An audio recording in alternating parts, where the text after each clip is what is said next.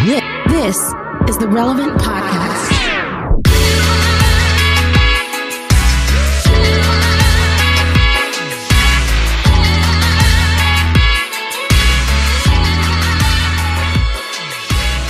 It's Friday, October 9th, 2020, and it's the Relevant Podcast. In Orlando, I'm your host, Cameron Strang, and joining me from Loverland, Virginia, is Jesse Carey. Hello, hello. From Austin, Texas, author, podcaster, Jamie Ivey. Hello, guys. And from Nashville, Tennessee, artist, producer, mogul, Derek Minor. Let me hold some pimp. All right, now we have a great show in store for you, and I'll tell you about that in a minute. But I got, you know, everybody knows we're recording on Zoom, and in front of me right now is a grid of these wonderful people. I'm looking at the cast of the Relevant Podcast in their natural habitats. Have to comment before we get the show going, noticing two things about Jamie. Two things. First, Uh oh. She's wearing big glasses today. I've never, have I ever seen you wear glasses before? Well, I have these glasses. They're the blue blockers. You know, they're supposed to help me when I'm in front of my computer all day. But when I was in elementary school, I wore fake glasses for a long time. Anyone else? I did. So, so are these like Russell Westbrook glasses with no lenses, fake glasses? Are they the wrong prescription fake glasses? Like when I was in elementary school? yeah, yeah. No, I just got glasses that just had no prescription. I just I just wanted glasses so bad. This was before I had them, obviously, Yeah. because then I got them and wish I didn't. Yeah. But I when was- you're I was- young, I was legally blind in third grade. It's like I walking can't- with a limp, but your ankle No, doesn't I hurt. You just want. guys, it's a fashion statement. Yeah, d- It's like I said, statement. Russell Westbrook, he wears. I mean, he's the most fashionable man in in all, maybe all of American pro sport. That's to be debated. That's to be Yeah, debated. I'm gonna say- I'm gonna Hey. put, I'm gonna, I'm gonna put Cam Newton How about above P- Russell. P- PJ Tucker, PJ Tucker's probably got the the best vibe. How about most eccentrically dressed? I Hey, mean, Cam has got the hat game and the scarves and Cam- okay, ascots I'm and glad- stuff. Cam Newton look like a black auntie. I was Cam Newton. Well, like, a- auntie Cam. I don't feel like there's anything wrong with wearing glasses for fashion reasons. I know, I know, Jamie, you said these are blue blockers, but even if you were to say, you know, I just felt like going with glasses today. Like when Westbrook does it, he doesn't even wear lenses. Like it's just frames, and it's okay. And they're red and they're cool. They're the very the, the stylistically they're a lot like the ones you're wearing right now, Jamie. They just look cool. I totally get it. If I I'm didn't, here for it. It, it- my look changes dramatically as soon as I put glasses on, and that's why it, you know I couldn't pull off the no lenses because no one would no because when I feel like as soon as you put glasses on, you look about twenty percent more like intellectual. You know, not necessarily That's what twenty I'm going percent for here. smarter. That is fact. But mine, for some reason, if I put glasses on, I go down about 25, 30% intellectual. Like, uh, that's, that guy doesn't look right in glasses. I've been wearing glasses, prescription glasses, since the first grade. Mine, First grade. my and eyes. it, and, it, and it sucked because Steve Urkel was coming to um his coming into his own family matters was a big thing so literally I was Urkel all of elementary school my my Sorry, son's been wearing glasses since he was like four. Um, My son too. I, I mine was college. I, my eyes turned in college. Like I remember For looking. real? I remember I went to this one Bennigan's all the time, and I remember looking at the sign on the building across the street, and it was blurry, and I was like, "Oh, "That's that's new." And uh, so I went and got my eyes checked. Sure enough, apparently it turns out trees have leaves. I just thought they were just kind of soft little green balls. Okay, I, I I would say this: the other the other place it's acceptable to wear prescription eye or or eyewear that's non prescription is if you go play pickup basketball, and here's why: anyone that's wearing goggles, anyone that's wearing goggles or glasses with like a that kind of strap in the back that hold them on your face, people know if that guy's on the court. Yeah. Give him room because it's all elbows and knees. That guy All is gonna, that guy is going to lay out. You know, if a ball is just barely, you know, it's, probably going out of bounds. You know, he's diving straight up into the rec center bleachers to throw Yeah. it back onto the court. You know that guy's taking cheap shots. That guy's mixing things up. It sends a clear message. You don't need you don't need to like wear them for eye protection. You just need to send it a message to the court like I'm just letting you guys know. You you get down on the block with me. Things are going to get dirty. Someone's walking out of here with a bloody nose. Uh, he, you know, he's wearing those because he's been poked in the eye from all his tussles. You know, they're probably not in prescription. Right. He leads That's- face first. Yeah, he gets into he gets into Tussle's face first. It's a very bold strategy. And I was gonna say he's wearing every headband and wristband you Oh. can find. Every last one. If you see if you're playing any pickup sport, this goes flag football, this goes. Uh, uh, pick up basketball, softball. This is a big rule in softball. Yeah. If any player out there has more than two braces on, like one knee, one elbow, two knees is the worst sign. Like Yeah. that guy's going hard, way too hard. There's a reason they got two braces on. They're coming sliding head first into, you know, the, the, the catcher, the catcher is standing there over the plate. They're blowing them up, just blow, like totally uncalled for. Like it's like the old deacon from the church in the church league playing catcher, and all of a sudden the the, the maniac, you know, millennial pastor wearing two knee braces and an elbow pad comes round in third, drops the shoulder, and just lays out old deacon. That's how you play. If the guy with multiple braces is coming down the pipe, just give him room. Get out of the It's way. funny you said that because there was this guy on my basketball team, big white guy. He looked like he had failed maybe three grades, and he had he had two knee braces, and they literally just put him into foul. Yeah, exactly. Like yeah. that, it was to foul and get rebounds. That was his job. Don't don't shoot. Don't do nothing. Just foul. The best player on the team. Yeah, exactly. So that's crazy. You said well, it's true. And uh, you know, if I was a coach, I would say go go Ostertag that guy. Just Ostertag him right now, and just like Greg Ostertag, giant white guy body, just nailing everybody in the lane. All right, you're good. Come on out. We'll wait. We'll wait to send you back. It's basically the the basketball or equivalent of a hockey goon. You know, it's literally his job. That's crazy. All right. Well, the second thing that I'm noticing about Jamie by looking at the Zoom grid here is you're a little pixelated. So it got the big glasses, but you're a little pixelated. I'm wondering if you need to roll the shed a little bit closer to the main house where the router is. Move the whole tiny house. Yeah, Jamie- that's my that's my tech advice. Can, can I ask you a question about the the studio tiny house? Because I think it's incredible and it looks It's awesome. incredible.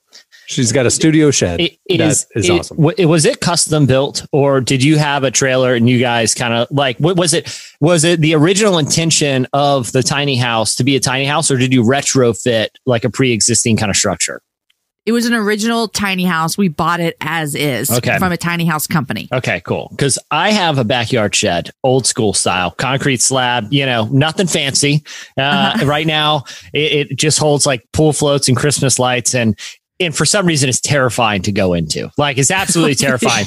And and- but so I had somebody on Facebook. You know, during quarantine, a lot of people are trying to figure out the virtual thing, and you know, Yeah. recording podcasts all the time and doing stuff like that. It's like, dude, that setup would be really cool. You know, to have like that.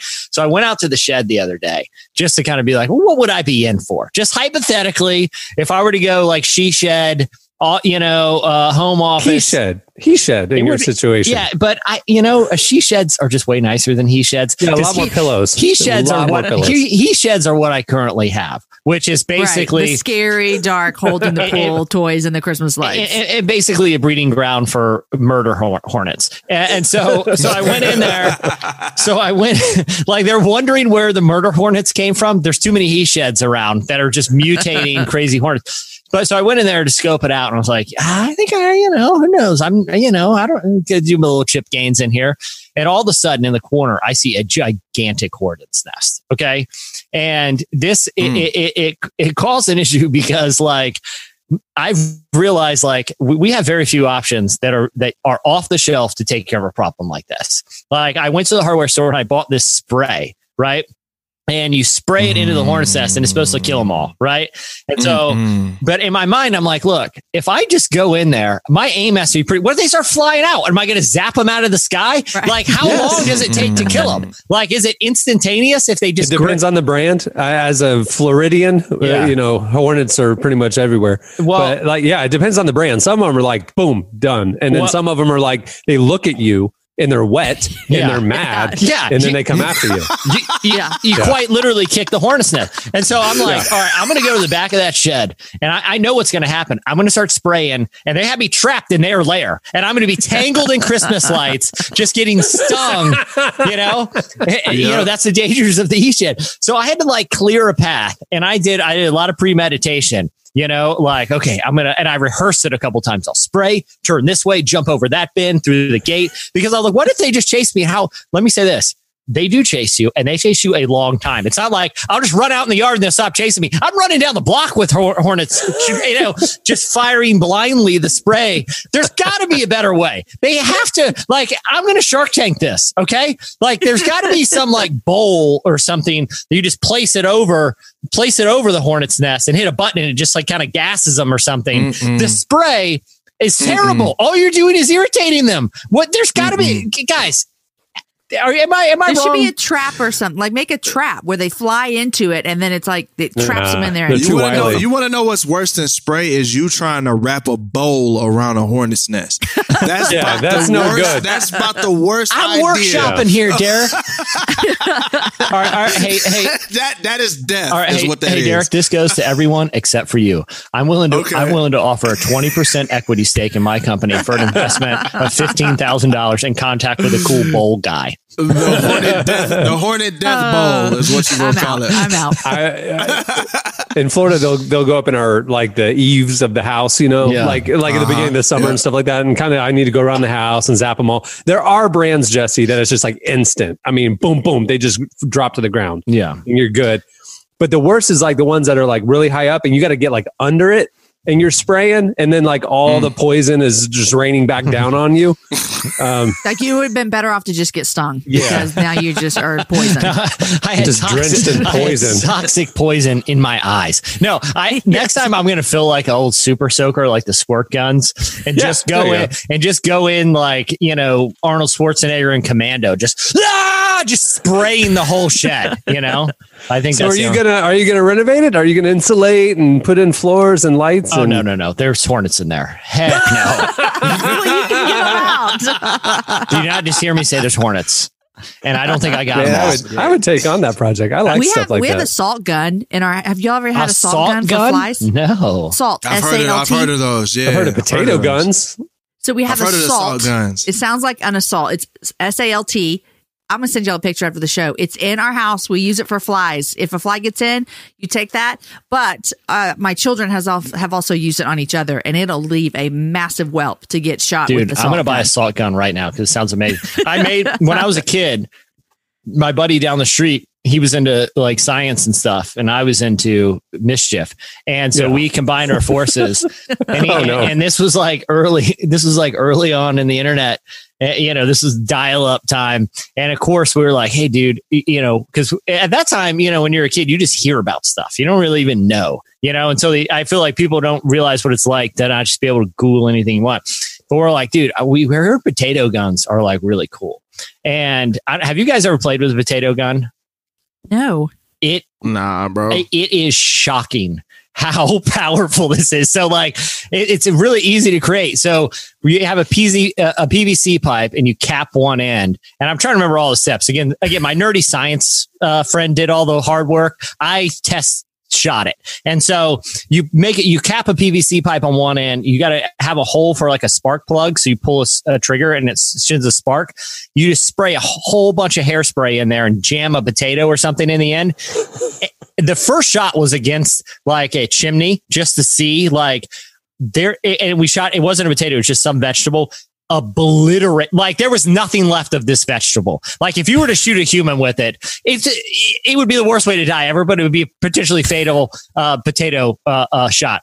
We shot one just in the air just to see and it was a very heavily suburban. I lost sight. It was gone. It was gone. Somewhere that potato landed.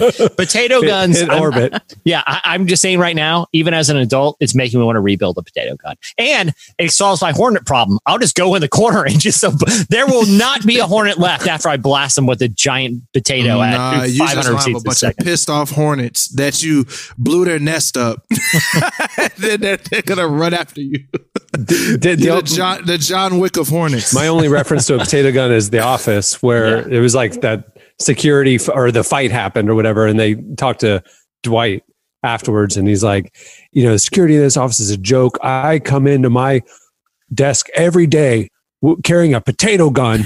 And um, you know, imagine if I was deranged. You know, I, I'm telling you, they are insanely powerful and awesome. I, I Cameron, that's a, it'd be a great project for you and Cohen. You'd easily blast it across the entire lake. I'm no lie. Like you said it's hairspray? hairspray.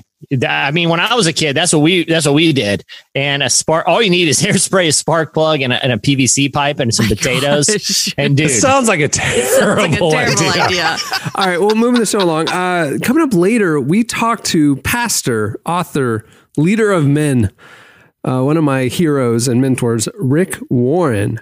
Uh, it's a it's a crazy season right now. Uh, you know, people are up in arms about politics. Obviously, all the unrest in our country, COVID, and we thought, who better to talk to than Pastor Rick? Uh, he's one of the wisest Christian leaders I know, and is usually. Um, a calming voice in the middle of a storm. So that's coming up later. What's interesting is you're going to hear about 10 minutes of it. I think we're going to play mainly the clip talking about the election. But there's so much more that we covered from the from racial justice to COVID and the church.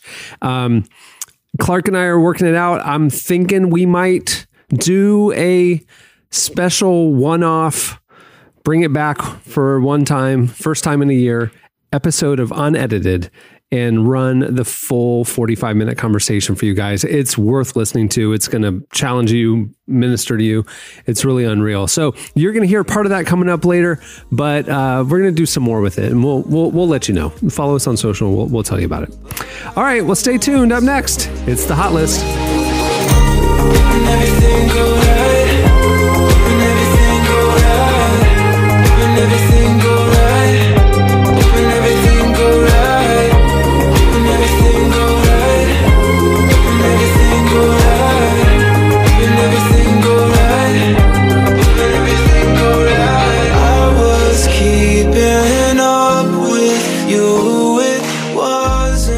Listening to Dreamer Boy. Song is Know You. Well, this episode is brought to you by Samaritan Ministries. Uh, let's be honest, talking about health insurance is not something anyone really likes to do. It can be confusing with lots of jargon. Plus, who really knows what's what it's actually going to take care of? That's why Samaritan Ministries is a healthcare option you should consider. It's not insurance; it's Christians sharing healthcare costs and encouraging one another when there's a medical need. Here's how it works you choose your healthcare provider, medical bills are sent to Samaritan Ministries. They notify members to pray and send you money for your shareable bills. The money received is used to pay your medical bills. Healthcare sharing is biblical and affordable. Samaritan members directly share healthcare costs with other members, and the cost for an individual can be as low as $75 a month. You can join Samaritan Ministries any time of year. Why not today? Samaritan members know that when an illness or injury happens, fellow members are there to support them. Learn more at samaritanministries.org slash relevant podcast. That's a long one. samaritanministries.org slash relevant podcast. All right. Well, it's time that we welcome to the show our senior editor, Tyler Huckabee, to bring us what's happening at the intersection of faith and culture. Now, before we play the jingle, I want to tell you some news. This is the last hot list. Oh, if you notice on the site this week, we launched a new video and podcast series, Relevant News. So, Relevant Daily has evolved to Relevant News, and it's now in video. It's on our YouTube, it's on Facebook, and all the other things. And we thought in this evolution where we're covering what's happening today, Relevant News, pun intended, this is Relevant News, um, that this segment should probably fall in line with that and connect a little more deeply. We thought it was weird this year. When we did the jingle, it was it was silly news. It was like this is some funny cool stuff that's happening. Not exactly the vibe for 2020, right? Uh-huh. So it was really weird that we would be like, "Hey everybody, the hot list, it's sizzling." And then like a pastor died. You know, like it's just like, "Oh man, and not a, not a good It's a, vibe." re- it's a rebrand. So yeah. next week we're going to do this pretty much same segment, but we're going to have a new name, a new little opener That for it, it. it is crazy. We've been having to do some crazy pivots from that jingle. Yeah. that's for it's like this happy jingle comes in. It's like, hey guys, the whole world exploded. Yeah. Like, it's the hot list, hot list sizzling. And now up, a mega church pastor is in prison. What do you All right, here it is for the last time. It's time for It's the hot list, the hot list. It's sizzling. All right, right, what do you have, Tyler? The first thing I wanted to talk about today, and this has come up a few times, but the, the day is finally upon. Friday is the day that a movie we've had our eye on for a long time, faith based, is finally going to be available on demand for people. This is, of course, the story of, uh, of two lovable losers who hatched a plan to make a quick buck off of Christians when they realized that making a successful Christian movie doesn't require you to be much of a Christian or even much of a filmmaker. Uh, so faith based stars Luke Barnett, Tanner, Tanner Thomason, Margaret Cho, David Koechner, Lance Reddick, Jason Alexander. Uh, we talked about the trailer a couple weeks back, and it's a real hoot. Uh, we watch our our heroes Luke and Tanner try to figure out how to make their movie called A Prayer in Space, which is a movie about the first prayer to ever be prayed in outer space. Uh, I got a chance to to see the movie and talk to a couple of people involved, and I wanted to play you a clip of a conversation I had here. This is a conversation I had with a guy named Vince Masciale. He co-wrote this and directed the movie, and uh, we talked a little bit about Jesse. I think you probably remember the conversation that happened early on when the movie was announced when it made an appearance on Fox and Friends. And based on the the one sentence teaser of what this movie was about, I would say Fox and Friends was less than excited about uh, the the movie. Yeah, because the movie is an attack on the very fundamentals that our founding fathers they guaranteed us we would not be made fun of. Tyler, Christians will not be made fun of. That's part of the Constitution, man. There's a war. Someone made a joke about Jesus said you will be hated, you'll be persecuted, but nobody will make fun of you. Yeah, yeah, exactly. but that's off limits. Yeah, maybe because Tyler, th- th- their background is that both of them, from my understanding, or at least one of the filmmakers, uh, uh, you, you can correct me if I'm wrong, grew up in the church and actually is pretty fond. You know, it has you know a, a very kind of nuanced, interesting relationship with faith and Christianity itself. Yes. But it's more of Christians who uh you, you know that sometimes profiteer off of off of you, you know kind of people Christian within the church entertainment, yeah, yeah. Well, yeah, yeah, and that's sort of the well. You're you're getting ahead of me, Oh, I'm Jesse. sorry, but I'm we'll, sorry. we'll go ahead. Uh, I asked I asked Vince uh, what he would tell the cast of Fox if they if they which they have not yet asked him on to share his side of the story, and uh, I thought his answer was interesting. Here's what he said. if I was to go on Fox, Fox or Fox and Friends, or talk to anybody at Breitbart, I think the first thing I'd want to say is, "Have you guys seen the movie?" Um, and if you have, what do you have to say now? Because I think uh, I think they'd be eating their words a little bit, um, just because they, you know, it's clear that they just wanted a clickbaity headline. And and if you go into the comment threads of any of those articles, you can see exactly what they wanted to do because the comments are even worse than the articles and that's they just wanted people to kind of be up in arms about you know some liberal hollywood hacks bashing christianity which is like yeah which is like not at all what we're doing in the movie that we had no desire to do that.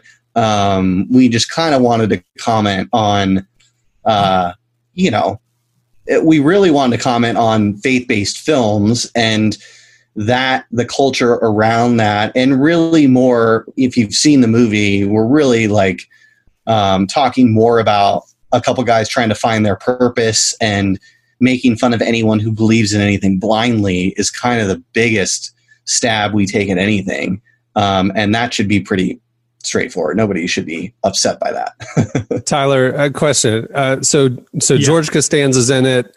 Uh, uh, who's the guy? Um, uh, You'll you'll see Lance Reddick if you're if you've seen the John Wick movies. Lance Reddick runs that. Well, he's on in the Wire, obviously, but he also is in charge of the hotel that John Wick goes to, uh, and who watches the dog. He's he's a great actor. It's cool to see the, the him. in road salesman from The Office. What's his name? Oh, David Koechner. No, what's the character? Oh, the guy's name. Uh, uh, Bob Oh, what is, is that it? him? No, that's Vance not Bob Refrigeration. Vance. Oh, yeah. Uh, Todd Packer. I'm blanking. Jim's like Todd Packer. has two thumbs and Todd Packer. Todd Packer. Todd Packer. Todd Packer. That's it. Yeah, Yeah, it's Todd. Packer. Yeah. Todd Packer is in it. Tyler, I'm gonna, I'm going to be honest. Uh, when I stopped listening to that clip almost immediately, I've made up my mind about this. this latest export from Hollyweird. no, That's what's so infuriating about certain parts of media. It's like they're commenting and upset about something they Mm-hmm. haven't even seen. It's just like, come on, engage it thoughtfully, have commentary. Now, Tyler, you've seen it. Is it funny? Is it good?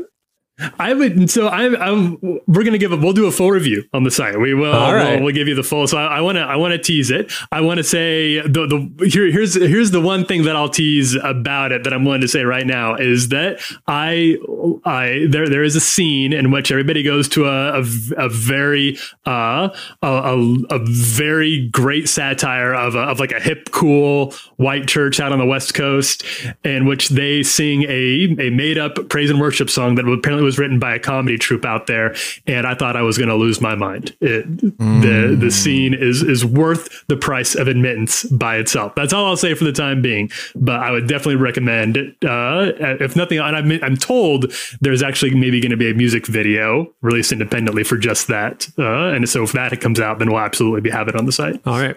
What else you got?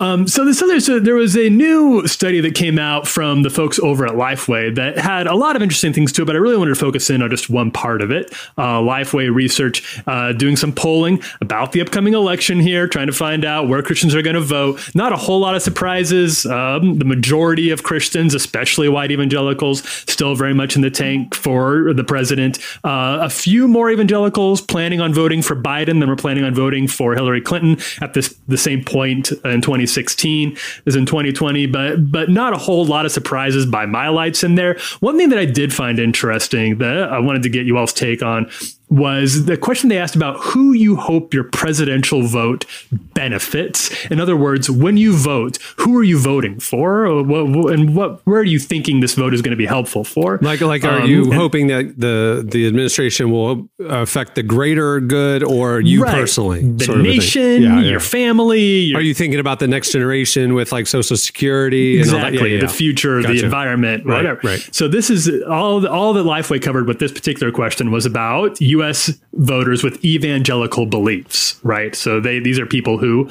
affirm the the four tenets of evangelicalism as Lifeway defines them.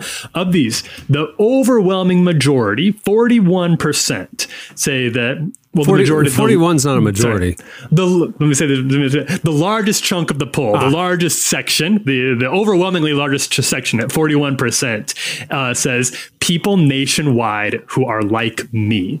In other words, when these people vote, they are thinking in terms of how is this going to benefit people like me. Twenty percent uh, say me and my family. So all told, that's sixty-one percent who primarily are thinking in terms of themselves, their family, and other people like them. Wow. You have fifteen percent who say people our country has failed, uh, 9% who are thinking in terms of people nationwide who are different from me, uh, and 8% are thinking in terms of people in my community. Uh, so not just me and people who are like me, but people in my local level. And then 7% say they're not sure. I don't know about you guys, but for me, that kind of helps a lot of things click into place and got me reflecting on my own vote and, and how I'm thinking there. 61% of Christians, evangelicals, say that they're basically voting to benefit themselves. Yeah. Wow. Not thinking in terms of people who maybe have been left behind by the country or even just people who aren't like them. There's a very clear dividing line there.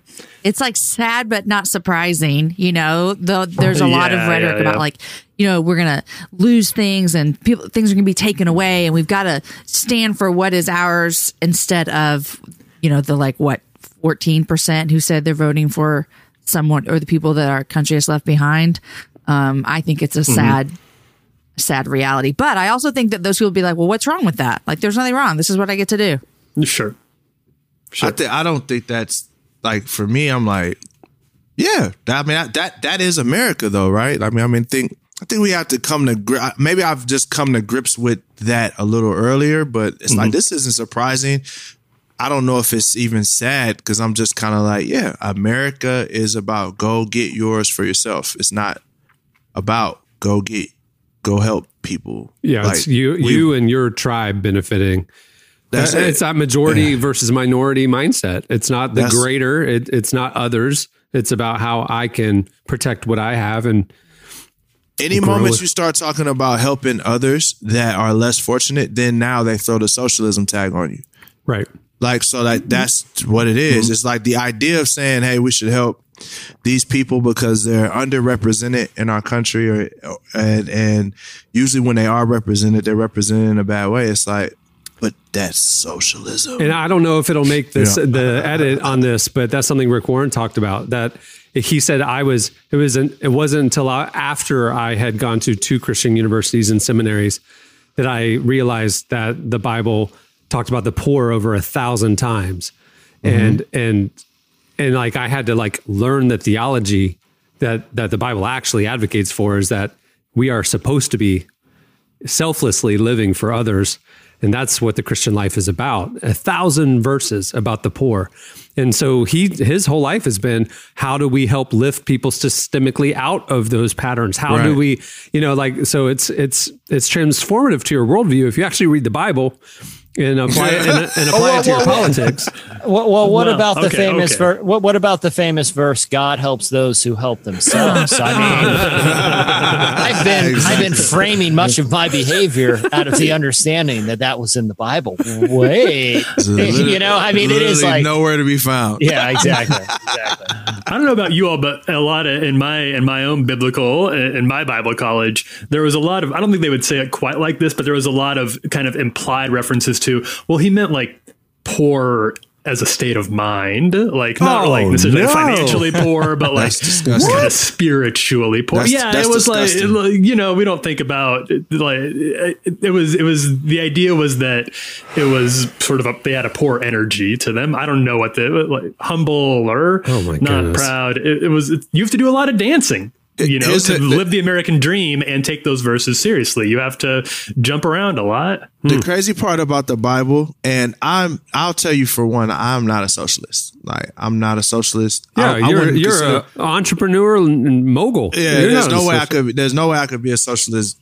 and do what I do. But if you look at the scriptures and look at like people would call Jesus or even the Most High, they would call Yahweh a socialist because I mean, even when you look at laws that that would say you couldn't reap off of the edges of your field, you had to leave the edges of your field for the poor and for the traveler. People in America, if you were to tell people that, hey, you you can't make as much money as you want. You have to take a certain amount of it and set it aside for people that are traveling and that people that are poor. They will call you a socialist. But that, I mean, like that's literally a biblical scripture and a, a system that the Lord has set up. When we what I talk mean? about the immigration debate, that's the thing that baffles me. It's like this like nationalism walls up, don't let people in. But the Bible talks about give 10% of your crop, 10% of your land to to aliens, to the immigrants Absolutely. come passing through. It's like how do you rectify that? I mean, this is your religion, this is your your, your scripture, It's your and, then you're building walls around your land. I mean, it's like it doesn't make sense. absolutely, it was Poor so as when a you start state of looking at mind. What? Nah, that's that's a phys- like, that's a that's hilarious. That's actually disgusting because I'm like, you can't be that smart and read the Bible as much as these people do and come to that conclusion without having a ulterior motive, like without Yeah. greed Yeah. sucking away at the truth. Because like that's a very physical thing to tell someone. Like, hey. And also saying you have to let your crops rest for a year. You can put plant crops for six years, but for one year, you have to let whatever grows out of that field grow and anyone can come to that field and get what they want. Like they would, Americans would call that socialism, but that was laws that were set up by God himself. So I'm like, you would literally call God, the idea that God is a capitalist is in a lot of Christians' mind. And I'm like, that's not true. Capitalism is something that we do as Americans, but that's not a, a, a God thing. there's a lot of you know things that um that w- is going to be would be very uh troubling if you tried to well one i think you know the, kind of these broad political and economic terms um you know like socialism or capitalism or or or you know th- there's more nuance uh, you know th- there's hybrids of everything when it comes to services that you know governments provide to people and and where does you know a line between these terms come. But if if you know people were serious about um, applying what the bible says to everyday american life there's some incredible incredibly difficult ver- uh, exodus if you lend money to any of my people uh, who is poor. You shall not uh, be like a money money lender to them, and you shall not uh, exact interest from them. The Bible has multiple, I think, probably over a dozen verses about interest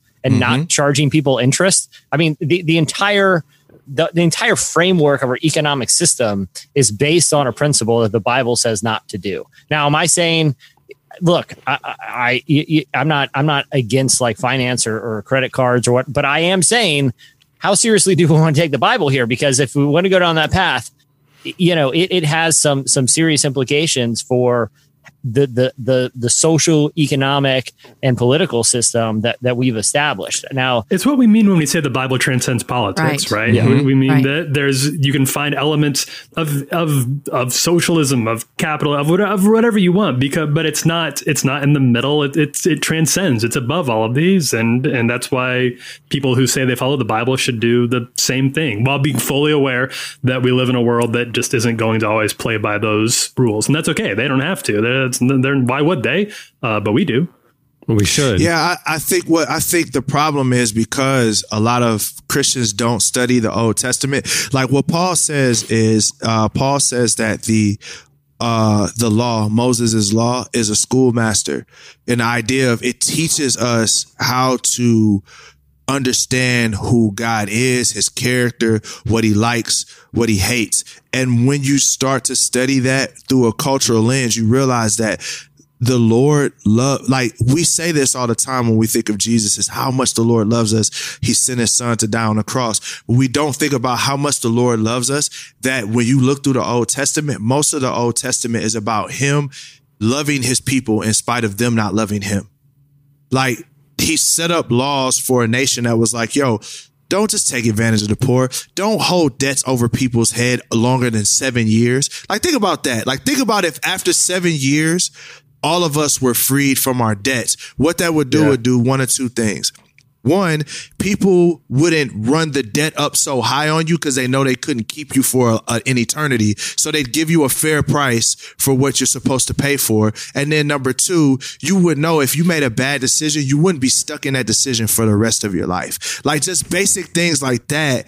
Like when you look at it, it's like, wow, like the Lord really does care about us. And it's not just on a spiritual level. It's actually on a human level. And I think if we got back to, to that, which is, okay, yeah, I could definitely charge somebody triple what this is worth and they may be dumb enough to take it, but the Lord's character would say, I shouldn't do that and I should deal with people in equal weights. And I think Christians have in today's society, we've put so much effort into politics and financial gain that we've missed the most important thing of what Jesus actually came for, and that's people.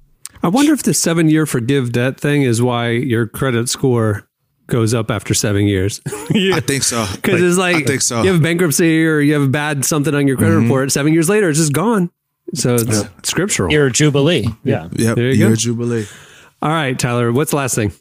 One last story, and this is a weird one. This is we're going to get a little bit relevant after dark here. So so put the kids to mm. bed. Mm. It's the hot list. It's the hot list. We gotta set the hot list off with a It's bang. sizzling.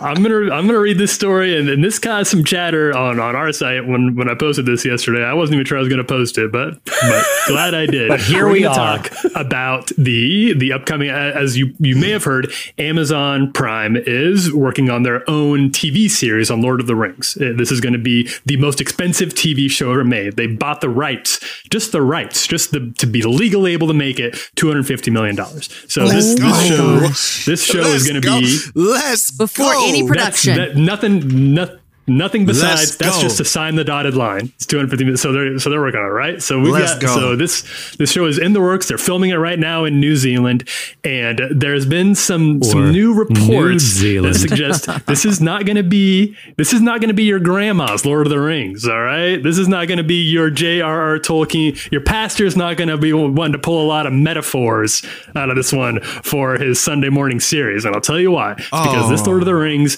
is going to feature nude scenes and possibly sex scenes based on some some fan sleuthing information. Uh, a Lord of the Rings fan site found some casting calls stipulating that actors who've been cast should be comfortable with nudity. Uh, different casting calls said they will need nude people aged 18 plus, all shapes and sizes, because you know dwarves and elves and hobbits. There's all shapes and sizes in Middle Earth, and uh, and they've also hired an intimacy coordinator. This is sort of a new uh, job in It's a Hollywood, a, a post Me Too era job where they bring in an intimacy coordinator to make sure that uh, people on set aren't being forced by filmmakers to do it. anything they're not comfortable doing, not anything that's outside of their contract, that they're that they feel safe with whatever scenes they're being asked to do, particularly intimate ones.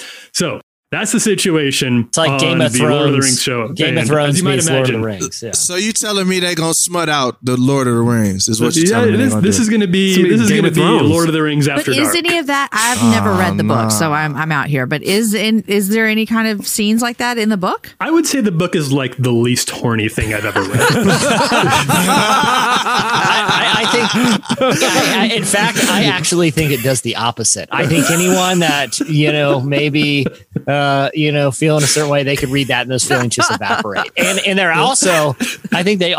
The weird thing is they also. A lot of times, when you see someone reading Lord of the Rings, it repels intimacy. Like, oh, oh, you're into that? Come No. on, I'm gonna have all my I'm gonna get my high school boys reading this then if that's what's gonna happen. Derek.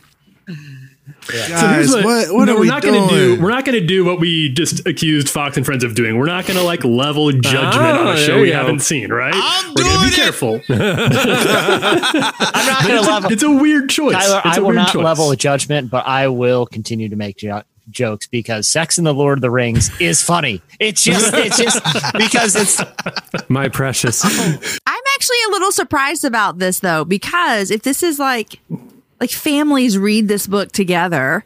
And so Yeah, then it yeah. makes it uncomfortable and awkward that mom and dad are like, well, we actually can't watch this now. I know we read the book and it's like a classic, but now there's nudity. Just um, just imagine the first scene. We're in New Zealand. Oh no. The New rolling Zealand. hills, Here the rolling hills of New Here Zealand coming, Beautiful. and then it pans up from the bottom, and it's just a big orc booty on the screen. like just imagine that, dog. Like that. Just I'm like I'm gonna watch it anyway, just because I watch Game of Thrones, so I can, you know what I'm saying.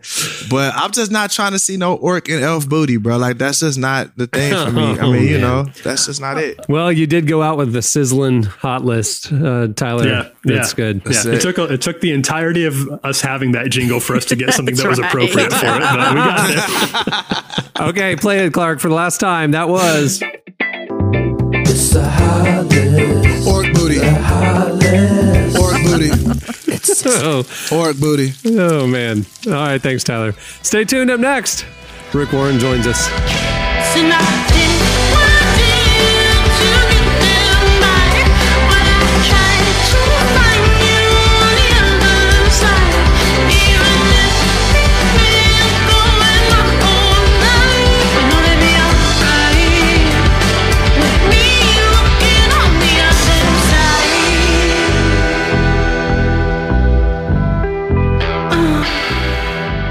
You're listening to Shamir. The song is Other Side. Well, this episode is also brought to you by Bombas. Bombas makes the most comfortable socks in the history of feet. It's a true statement. They've reimagined every little detail of the socks we wear every day to make them way more comfortable. I wear them every day if I wear socks. They have a variety of styles to choose from. The material is amazing and they go beyond the purpose of just keeping your feet cozy. For every pair of socks you purchase, Bombas donates a pair to someone in need. The generosity of Bombas customers has allowed them to donate over 34 million pairs of socks and counting through their nationwide network of over 3,000 giving partners. To those experiencing homelessness, these socks are a small comfort that make a big difference. You can give a pair when you buy a pair and get 20% off your first purchase right now because you're a relevant podcast listener. Go to bombas.com slash relevant. That's B-O-M-B-A-S dot com slash relevant to get 20% off your first purchase. One more time, bombas.com slash relevant. Well, Rick Warren is the founder and senior pastor of one of the largest churches in the U.S., Saddleback in Southern California. He's an author. You might have heard of The Purpose Driven Life, uh, mentor, spiritual leader in our generation. Uh, he's a, a longtime friend and mentor of me personally. Um, uh, behind the scenes, Rick Warren is one of the best, one of the absolute best. Um, we wanted to talk to him in this crazy season, uh, navigating politics, uh, COVID, racial justice. Uh, he brought the heat. Here is part of our conversation with Rick Warren.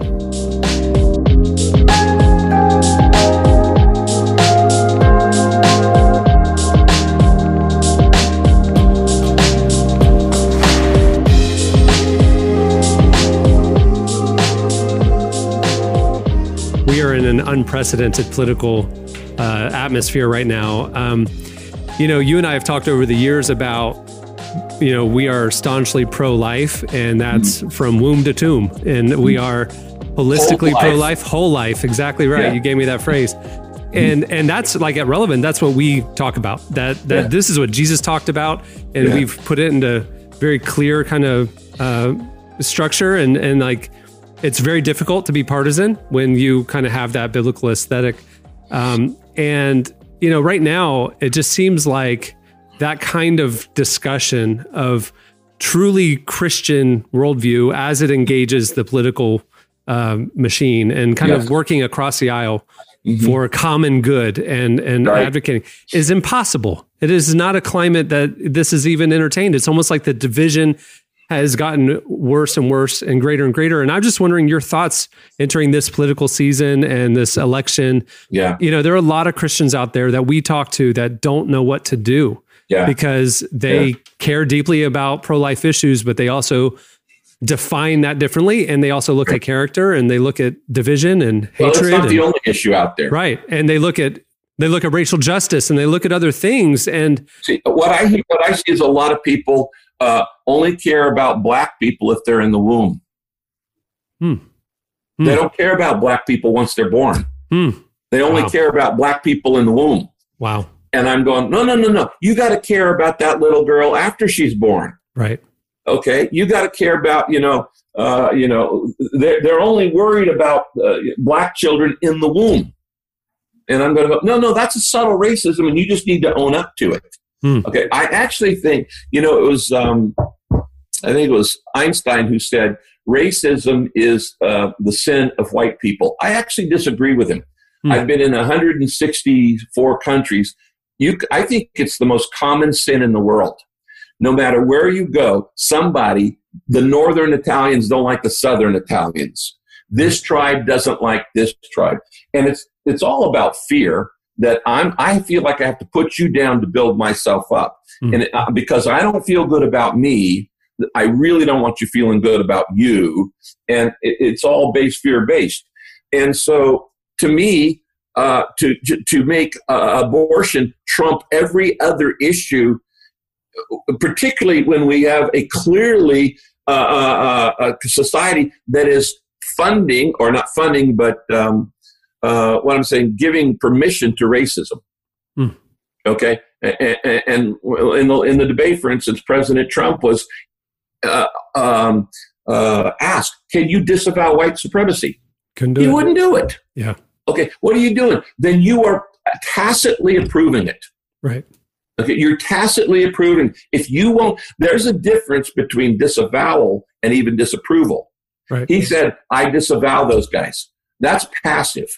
Disapproval is they're wrong. Right. Okay, they're, they're wrong. Um, the, the main thing is I, I, uh, two things. Christians today lack biblical discernment.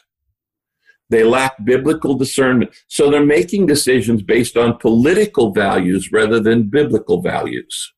This is a real problem.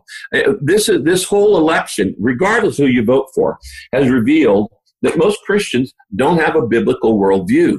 They don't vote from a biblical worldview. They vote from a political worldview. And, they, and, and their, their belonging, their identity comes prim- primarily from politics. There was a study that came out yesterday of of uh, self-proclaimed evangelicals who are planning to vote in this Yeah. election, Uh-huh. and when they asked the primary um, uh, the primary issues that they're Uh-huh. voting on, Uh-huh. I, it was shocking. Eleven percent said pro-life issues. Wow. This is stated evangelicals, who were voting in this election, only 11% were voting pro life. The vast majority was 26% said economic issues. Really? Yeah. And, and, and others, military and all that, were kind of peppered in.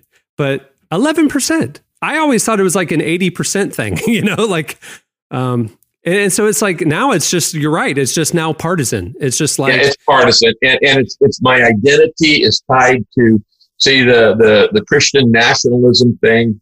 The here's here's the problem. If somebody says, "Is Jesus right wing or left wing?" Jesus said, "I'm not either wing." Jesus said, "My kingdom is not of this world. If it were of this world, my servants would fight." Okay, my servants would fight, but I'm not having them fight because this is not the battle we're in. Okay, my kingdom is not this world. I'm going to actually do a message. You know, who knows what's going to happen after the election? It may not even be decided for weeks or or whatever. It could be it's drawn out and it could be challenged on either side. Blah blah blah. So uh, I've already planned the week after the election. I'm going to do a message or finish James called the the unshakable kingdom. Hmm. And, the bottom line, that's a phrase out of, uh, of Hebrews where he says, we have an unshakable kingdom that my kingdom is not of this world. Regardless whoever is in power, every dictator dies, every president gets out of office, the church goes on. And so we have an unshakable kingdom that we are called to, what we're called to do makes, has no bearing on who gets elected. You know, I've said many times, it's not who we put in the White House, it's who we put on the cross that, that really uh, is our savior. No politician's going to save us. right. They, they never will. And, and in, in many ways, it's kind of which hypocrite do you want to vote for? I feel like so many Christians are scared if the other side wins. We will lose our freedom. We will lose our right, Right. to this or that, whatever. Right. And it's like, I'm trying to find where Jesus talked about protect your rights. Yeah. he always Well, talked about you're going to be persecuted. You're Yeah, going to be exactly, exactly. hated, you know, like, exactly. Well, and here's the other thing too. Uh, I, how did a nation that's as free as America is become a nation where everybody, literally every single person, thinks they're a victim? Okay, That's interesting. The, the left thinks they're victims. Okay, Yeah. white supremacists think they're victims. Uh, the Christian right think they're victims. Uh, uh, you know, socialists think they're victims. Name one group that doesn't think they're a victim. They Right. every how in the world did we get in the freest country in the world and all of a sudden everybody thinks they're being victimized? So it's easy. It's easy for a lot of our audience just to say Yeah. both sides are wrong. It's all Yeah. corrupt. Yeah. What does it matter? I don't care. You know, I'm heavenly minded, so I'm not going Right, to right. engage it. Right. Right, But I don't feel like that's the answer either. What should what what words of advice would you give to a 25 year old trying to navigate these political waters? Well, uh, uh, the first thing is to realize that everything is more complex than politics makes it to be. Hmm. Politics makes everything to be uh, this or that, A or B. There's no A to Z. Okay. And, and, every single, if you, if you listen to the, in California, we have propositions that people vote on. If you listen to these laws uh, on, on TV, you go, yeah, that makes sense. I'm going to vote that way. The next one, the ad comes on, I go, no, I'm not going to vote that way. You know, because it's, it's the way they're framing it, Right. which is telling me, okay, there's a lot more complexity here. And you have to decide what, what's the higher value on each issue. And, and that, that means goes back to being discerning, being wise, uh, knowing, knowing scripture and knowing what does God value? Okay. What does God value? Well, I'll tell you one thing. Uh, there are over 2,000 verses uh, in the Bible about the poor. How did I go through Christian college, two Christian seminaries, get an earned doctorate without ever hearing anything about the poor except we ought to give to them? You know, nothing about how do you help the poor get out of poverty, things like that. Uh, justice. Look up how many times the word justice used in the Bible, and yet we don't want to use that word. Liberty and justice for all. Uh, so, the, the I- my, my big plea really is become more discerning.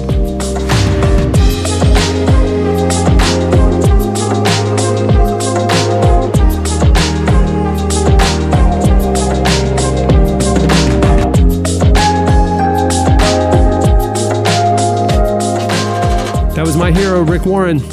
There's a lot more to that conversation, and you will be able to experience it in the November issue of Relevant. Plus, we're going to be doing some other stuff on the site. We covered a lot. There's a lot more. You don't want to miss it. Give me some time alone.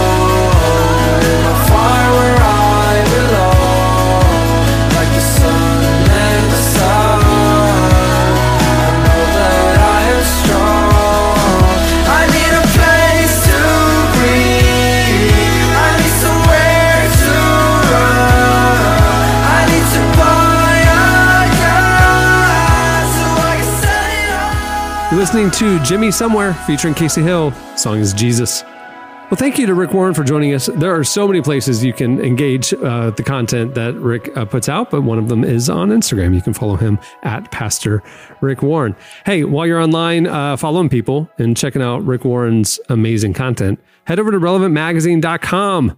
It's all new. We keep launching new stuff. Uh, in fact, like I told you earlier, we just this week launched Relevant News. Not only it's kind of an evolution of Relevant Daily, the audio podcast. We're still doing an audio podcast, but uh, we are now in video as well. So check out Relevant News and other video content we'll be uh, doing over at relevantmagazine.com and check out the current September October issue of Relevant Magazine. Maverick City Music's on the cover, the Avett Brothers, uh, Jordan Lee Dooley. There's a lot of great content over there. RelevantMagazine.com. Uh, on that note, we'll wrap it up. I'm Cameron Strang. I'm Jesse Carey. I'm Jamie Ivey. And I'm Derek Minor. We will see you on Tuesday. Have a great weekend, everyone.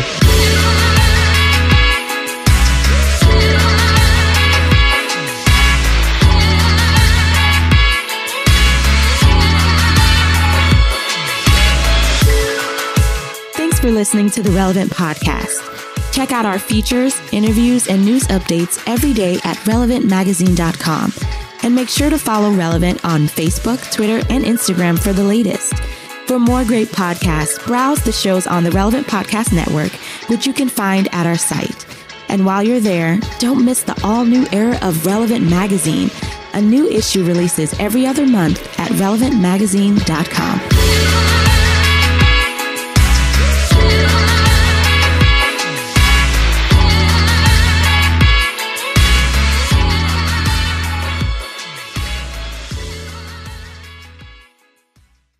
It's the hot list, hot list sizzling. Relevant Podcast Network.